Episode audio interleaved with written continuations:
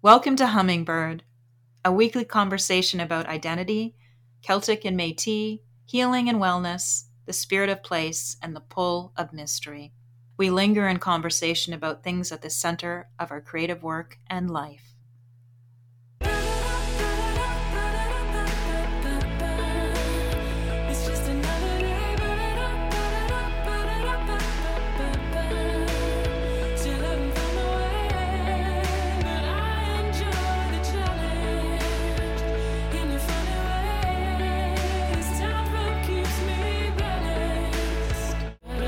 Balanced.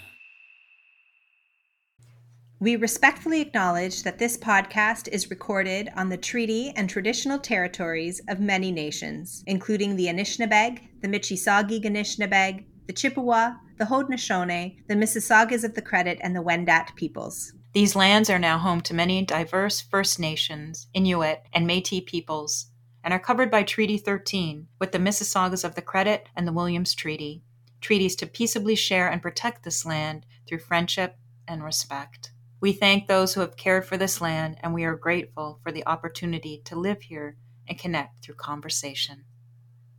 So, before we get into the conversation, I just want to take a moment to tell you how grateful I am for your friendship and for this time we get to spend together each week. I just love you so much, Catherine. Oh, Jessica, I'm hugging you right now. Can you feel the hug? I feel it. I feel the hug back. Thank you. Oh, I, I.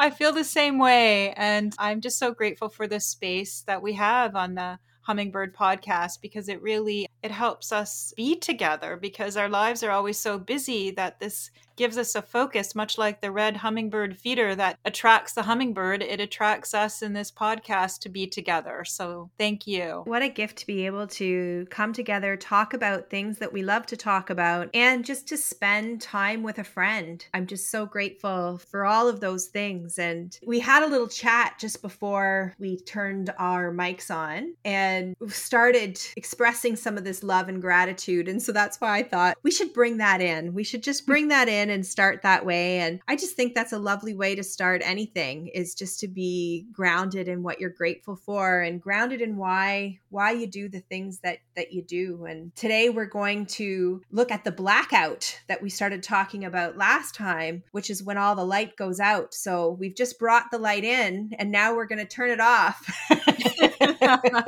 and see what Yes.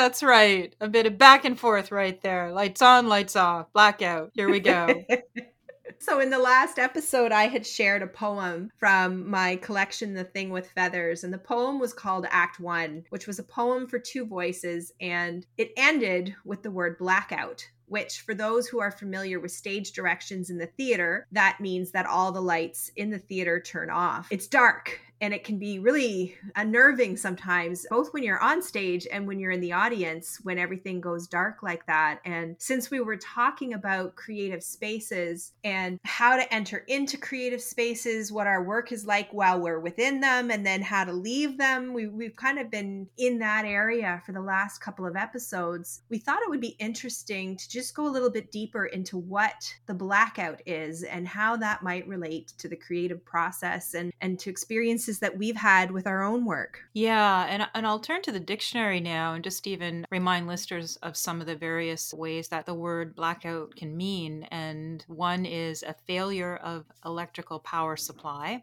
Two is a suppression of information, especially when imposed on the media by government. Three is a temporary loss of consciousness. And then thinking about the connection to theater, how you can be transported from one scene to another. And I think that one really connects to the creative process and that transport that we talk about, even in getting into the creative space that we've been spending some time exploring. And then when thinking about from one scene to another, how we do need these moments of transition and how moments of transition can be small moments like pauses or extended periods of time. And I think that can be part of where the creative process can take us in those gaps that we don't necessarily have control of all the time. In a theater production, of course, there is that sense of how long the lights blackout and how long it is until they return. Usually, I guess, Jessica, it would be like 15 minute intermission.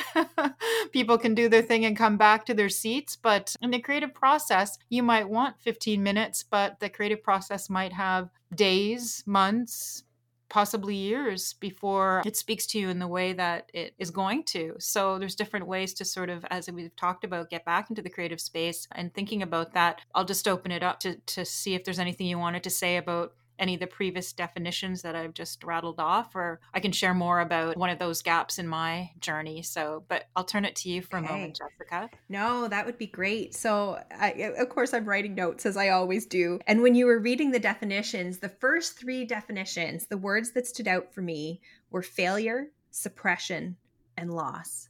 Mm.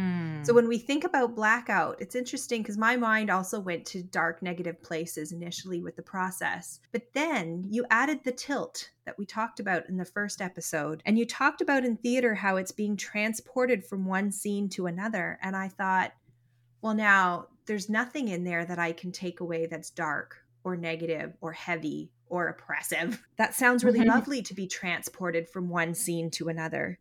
And so it made me think about how sometimes even the way we look at something and that discomfort as being not good, it's really okay because it's leading us to something else and that transportation to something else. You also talked about the moments of transition. And I love that because there's the moments of transition from one project to the next, but there's also those moments of transition within one project from the time you get the idea to the time you start putting it on the page. There's a transition to the time you send it out in the world to try and connect it with the right publisher. That every step of the way, there's these these moments where it's dark. What I find with a blackout in the theater is that it's usually quite brief. They usually last, they might even only last seconds. Sometimes it might be up to two minutes, but it's never for very long. And what they'll do, for example, at intermission, is the stage may remain dark, but they put up the house lights, which are the lights that are in the audience, so that you can find your way to the washroom. You can find your way, and then you come back, and then it goes completely dark again to help us transition from that break right back into the world of the show. And so I love the idea of us looking at blackout as being both the transition as well as that moment where it's so dark, our human doubts come in, and we start thinking about failure. We start thinking about suppression and we start thinking about loss. I'd love to hear your story. Thank you for that. Yeah, it's interesting when certain words pop out, like you shared failure, suppression, and loss, which do actually feed a lot of the creative process in terms of what we write about to understand them and realize that they're just part of a, a bigger picture. And thank you for bringing in the tilt. Sometimes there's words that just want to keep rattling off in our discussions, and, and I think tilt is one of those words, and it's a fun word. It, it the way that the T begins the word and ends the word, and it sort of has that tilting sort of quality within it, just how it sounds. And that idea of being transported almost like you're a passenger then. So it's like you're you're moving, but you're not necessarily the agency behind that moving. So it's an interesting place, I think, of trust as well to be transported from one place to another. That that vehicle of transportation will get you there safely. So a lot can be just be packed or be part of all of what we've been speaking about. But I, I'm thinking too about sometimes in those gaps that we have before we enter back into a creative space, they can be decisions that we make ourselves. And I remember mm. years ago when I had completed my first book, Pupa, and it was published with Insomniac Press, and that's when I was working with Paul Vermeersch, who I'm still working with. If I remember correctly, I remember him saying to me about, well, why don't you take a break? And I think he gave me an actual challenge of say 60 days this is where i wish i kept a journal to have these specifics down and but you know i'll just make it up as i as i go along here i think it was 60 days and sounds good, right? so he said, just don't write for 60 days. Give yourself a break. Give yourself that transition space from one project to another because there's the excitement, of course, of finishing a project. But as creators, we we want to be in the next creative space. We we enjoy being finished, but we want to know what's next. At least I find that that's the case for me, and I'm much happier when I'm in that creative space than when I'm grappling for the next subject or what it is the next project that I need to do. But I thought, okay, well, that's kind of its own project to not write. So I thought I'll take that on. I generally keep a notebook in my purse. And I remember, you know, on my days out there, I'd be putting things down into my notebook. But I think even at that time, I wasn't even doing that so much. And I might not have even had my notebook in my purse because the memory that I do have is being in a library. Often I would just go and check out the books. And even if I wasn't going to take them out, I'd sometimes just sit and read an, a poetry anthology or just to get my poetry fix. And I liked that way of opening up a book and seeing what came to me without sort of knowing exactly what I was going to open up to. I was reading through some anthology. It just sparked something in my mind. As poems often do, I think I spoke about this. It was either the last episode or the episode before. I think it was the last one because they all blend together now, which I don't think is a bad thing. But I remember in, in that moment of thinking, there's a poem. It's just like in my head, and I don't have anything to write it down on. So I didn't have my notebook and I don't know. I I went in rummaging in my purse and I must have had a scrap piece of paper of some kind. So I, I just wrote down what wanted to come out. And the poem actually ended up being in the next book, The Red Element. And I shared the, the title poem one of the previous episodes. So this poem is in it as well too. And it came out pretty much fully formed and I didn't make the 60 days, Jessica. It was, I don't know, might have been 41. I wondered about that. I was going to ask you, how'd that go? Because no, uh, I failed that. I- every day. I, I blacked out on that one, but uh, but I did get a poem, and it was fascinating to me to see how my body and everything that was it- within me had to like go with this. It was like a I don't know. I think about spring when things just pop out of the ground. It was just like boom, uh, here it was, just wanting to move in and out of me. And how the the poem that I read, which I can't remember what it was, but there was something in the poem that brought this to mind, and it made me think of how so much of what we know and the wisdom that we know is held through our body and in our body, and it has its own wisdom in the way I think our body is very much like poetry in the way that it uh, holds so many things and is a mystery. This is the poem, and it's titled For a Lost Stepdaughter.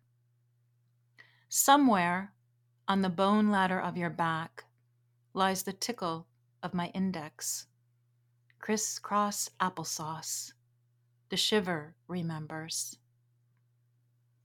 I used to love that game, but there was something creepy about it that I could never quite understand. And so the way you've captured it here reminds me of that feeling. And it makes me wonder who is this lost stepdaughter and who is drawing on her back? I feel that there's part of the story that I'd like to be brought into. And I also feel that even though you've told your story about how it appeared to you and how it came out of a blackout moment, it reminds me of the jar that we talked about last week, too. Applesauce is something that you often jar. That's part of how that works. And the shiver, when I think about the types of things that I explore with the metaphor, it's that feeling that you don't quite understand. So the shiver, and you put that in a jar and you hold it up to the light to try and have a better look at it. And so I, I'm curious just to learn more. Is is this a poem that's meant for us to explore the story within our imagination and try and, and make those pieces together? Or is there more to the story here? Well, I'm really thinking about that last line. I know that listeners can't see it, but it's a four line poem. And the last line, the shiver remembers. And I'm thinking how so much of what we experience is through the body.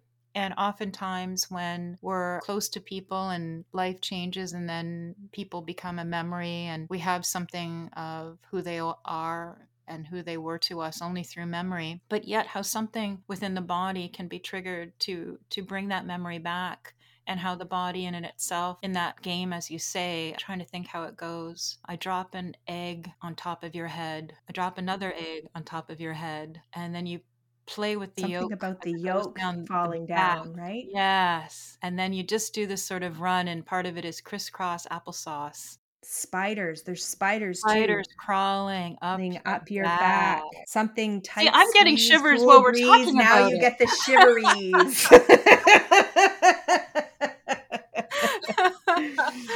That's it. I think we got it. Yeah. Isn't Woo, that interesting that we started in this sort of virtual hug, which is a, you Yes. know, and now we're, we're shivering. So it sho- shows you how powerful the body can be when you link to memory, when you link to a, a, a childhood game like that. And how there is sort of there can be comfort in that as well too but yet at the same time we think of shivers during the time of what we're entering now halloween and that spooky quality of, of shivers. And so there's a charged energy with shivers and they can be positive things or they can be alerts. You you don't go in that room because that's where the killer is. So Oh my god. Yeah, and, uh, so just all of those words working off with memory and body and thank you for bringing it up to the memory of our last podcast where we talked about the jar and how that was working within your work and how that's a metaphor for so many things that has been part of your journey as a poet that idea too of how a jar can hold a multitude and endless things within it even if it's just air because there's almost like the quality of needing to put something into a space and letting Mm. it sit there but in sitting there it can ferment it can make things on its own sort of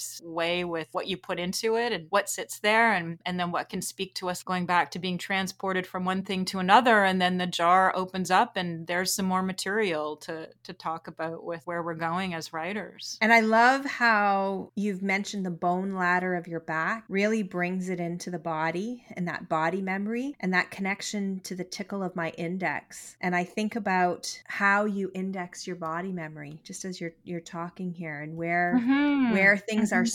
Stored, right? Mm-hmm. It's interesting when you look at a word index. It starts to look just strange there, doesn't it? Some words just you use and then you look at them again and it looks like this strange little insect on the page, doesn't it? well, I, I, I, I, that's not where my mind went. I think you're thinking of the spider in the poem, probably. that's. That's I don't probably know. where you've gone with that. But Maybe I'm uh, ha- having some like little uh, word trip trip uh, experience here, Jessica. maybe but but the but the idea that you've you've brought in here is that even in a period of blackout whether we're talking about the theater or the creative process the lights always come back up Yes. and so i wonder if maybe our next step then is to read act 2 the next poem in my little series and to see what happens when the blackout ends and the lights come up and maybe that will take us somewhere in our Oh, conversation Definitely. Sounds great. Act two. Lights up. I drape on a couch like psychiatry. Jar writes at a desk. I lean to see. What are you writing? Think of the glass worry jar. I will need more lids. What if someone finds all this? Jar stands, gestures me to join, shelves of glowing jars. We are all ajar. I close my eyes. What if I'd rather hide? Paint glass walls to sleep. What if I were a box shipped across the world, buried in dirt, incinerated, burned, or recycled? Send me a postcard. Today, a worry jar. Tomorrow, questions. When can I trade for jam? Worries need to go somewhere. I choose Paris. Blackout.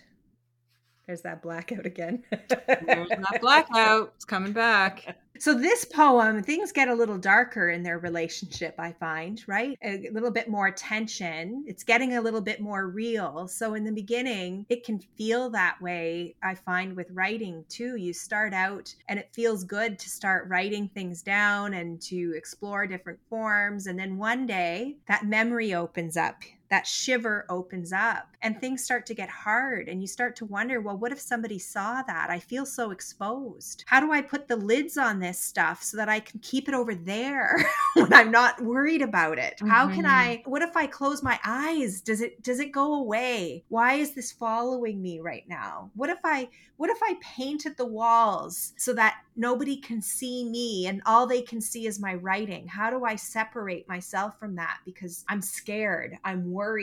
And the line I'm just looking at and- listening to what you're saying, where it says, What if someone finds all this? Yes. What if someone finds all this? And that's that that's often a question for our journals, isn't it? Mhm.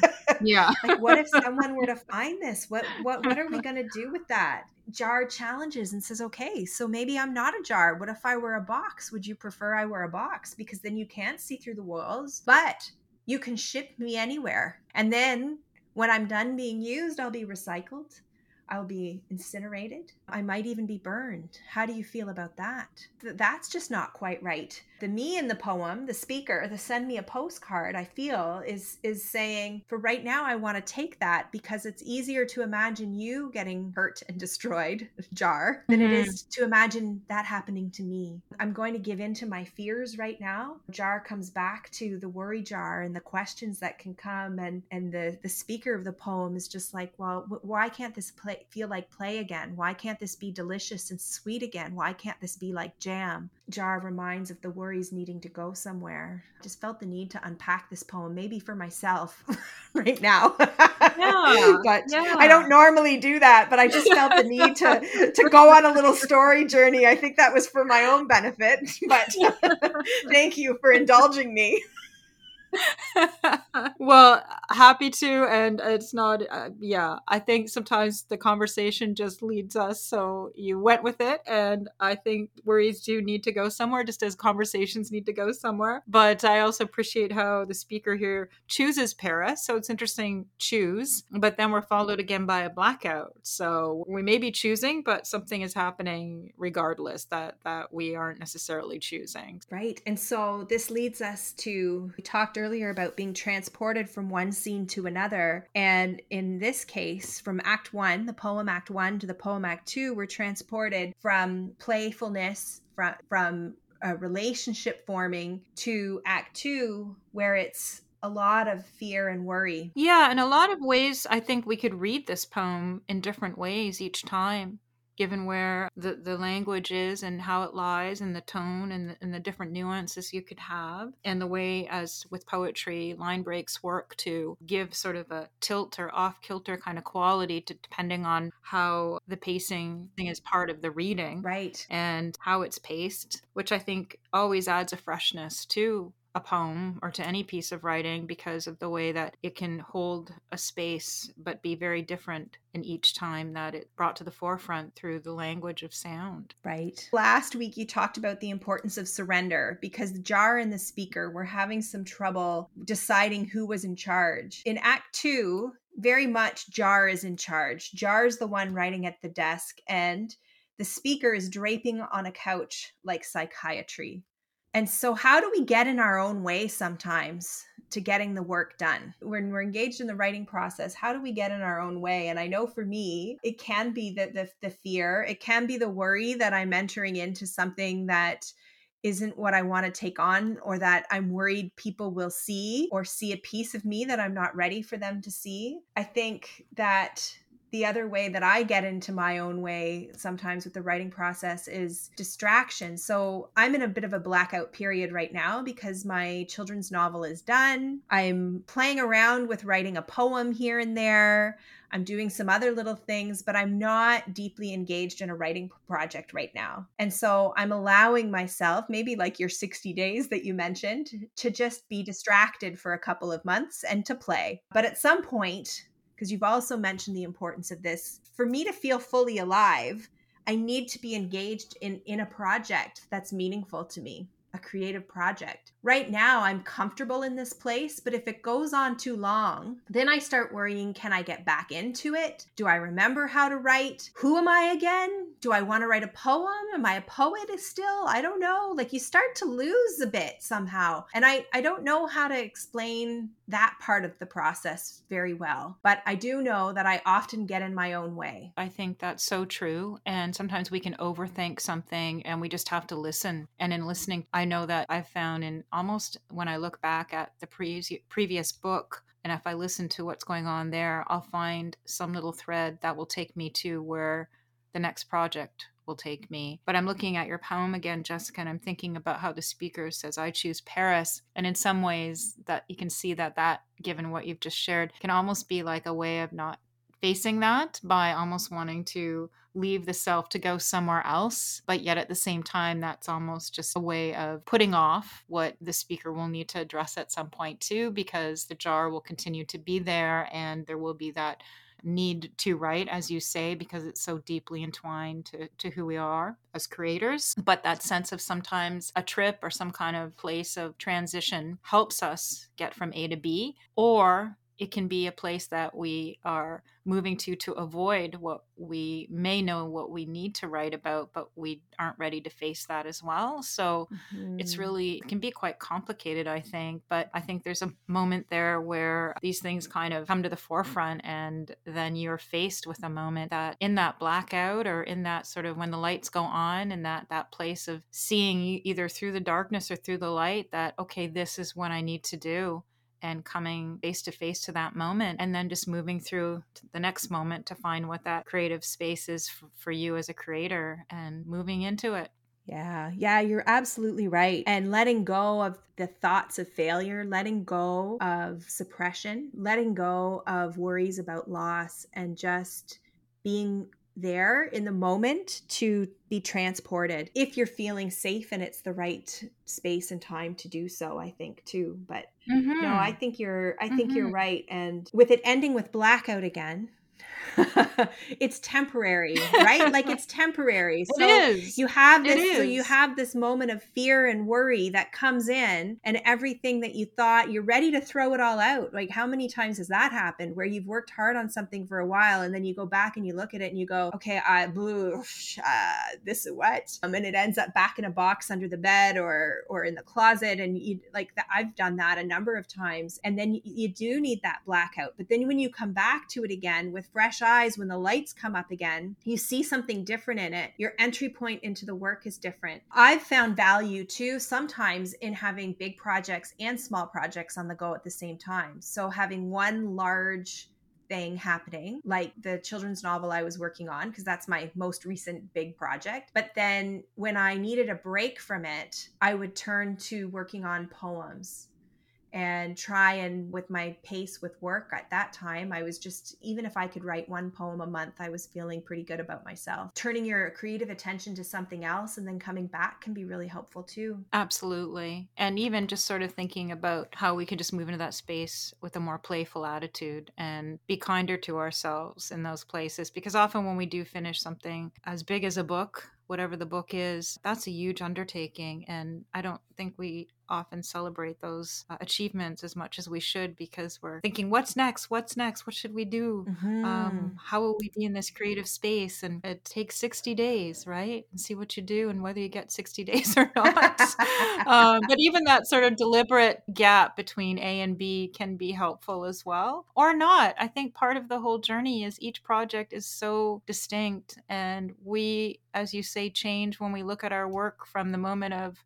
when we're first in it to then when we have a gap and we look at it again and see it differently we're constantly changing too so blackouts are always temporary And it's always about relationship. And like any relationship that we have with a person, a project, a process, it's always in flux. I couldn't help but think when you were mentioning the 60 days again of the cliche absence makes the heart grow fonder. and how how if we entered into our work with the time and attention that we might enter into a caring relationship I, I wonder how that would impact and change things. And i'm also wondering as we start to look toward next week since we've done act one and act two there's one more act act three. Where do you think it might go next? They're trying to find their way this jar and this speaker. Right now there's a bit of tension i could say. Quite a bit of tension but I think they would both recognize there's still work to do. So when the lights come up and we transport from one scene to another and we look at next time and we've been following the writing process here a little bit, right? That when you first get the Yes. idea, that surrender to that loss of control to to moving deeper into surrender in act 2 where you're really letting go of expectation and you're letting go of of your vulnerability, really. And then act 3 Mhm. when we move into that next week i really see that as when it's time to just let go of of all of it what does that look like which leads us to like how do you know when a project is done Yes. Now that's a big subject for sure. we'll see you in a week dig into that We will. okay we will. fantastic See you then. Yeah. Catherine Graham is an award winning writer and creative writing teacher living in Toronto. Jessica Outram is a Metis writer and educator, Cobourg's fourth poet laureate, and assistant principal of Indigenous education. The music has been generously provided by Shannon Linton. Connect with us online at thehummingbird.podcast.com.